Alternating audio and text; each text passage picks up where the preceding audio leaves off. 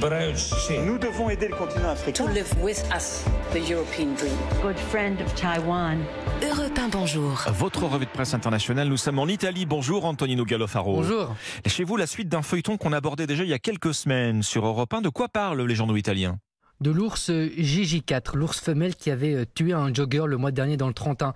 La presse italienne en parle car la justice doit trancher aujourd'hui sur son sort, la laisser vivre ou l'éliminer. Mais voilà, JJ4 est innocente, écrit la Stampa. L'autopsie vétérinaire la disculpe. La morsure sur la victime serait celle d'un mâle, détaille le journal, non celle d'une femelle. Cette affaire devient un thriller, assure la DJ. Selon le quotidien local, la région aurait brouillé les pistes sur le lieu de capture de l'animal le mois dernier.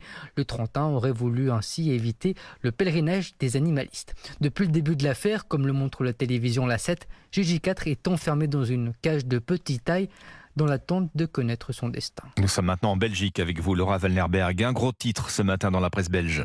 Nouvelle polémique au sein du gouvernement belge. Elles émanent directement des cabinets ministériels, précise le journal L'Avenir. D'abord chez Petra de Sutter, ministre des Entreprises publiques.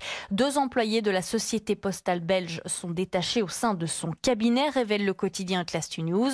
Problème, ces travailleurs sont toujours payés par l'entreprise alors qu'ils négocient des dossiers liés à la poste, ajoute le journal Le Soir. Même type de scandale rapporté quelques jours plus tard par le quotidien La Libre Belgique. Cette il s'agit du cabinet du ministre de la Mobilité avec deux autres entreprises publiques. Y a-t-il conflit d'intérêts se demande la presse belge. Pour se défendre, les ministres parlent d'une réforme du système, mais le quotidien Le Vif alerte. Au fond, les électeurs ne retiendront que l'impression de chaos. Nous sommes enfin en Algérie avec vous, Nour De quoi parle-t-on dans la presse algérienne? Eh bien, on parle du nouvel avertissement lancé par l'armée aux islamistes. Pas de retour aux années 90, titre Le Soir d'Algérie. Le journal reprend un édito de la revue El appartenant à l'armée nationale. Un édito qui revient sur le prix fort payé par les Algériens pour lutter contre l'intégrisme durant la décennie noire.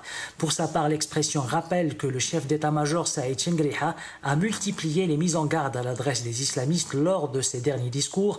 La menace islamiste prise très au sérieux par l'armée qui fait suite à certains discours religieux véhiculés sur les réseaux sociaux, nous explique le courrier d'Algérie. Bien que les Algériens soient immunisés contre ce genre de messages fanatiques, estime le quotidien, cela a tout de même suffi à interpeller les plus hautes autorités du pays afin de déjouer ces tentatives de réintégration de l'islamisme en Algérie. Merci merci à nos correspondants. Il est 6h54, bon réveil avec Europe 1.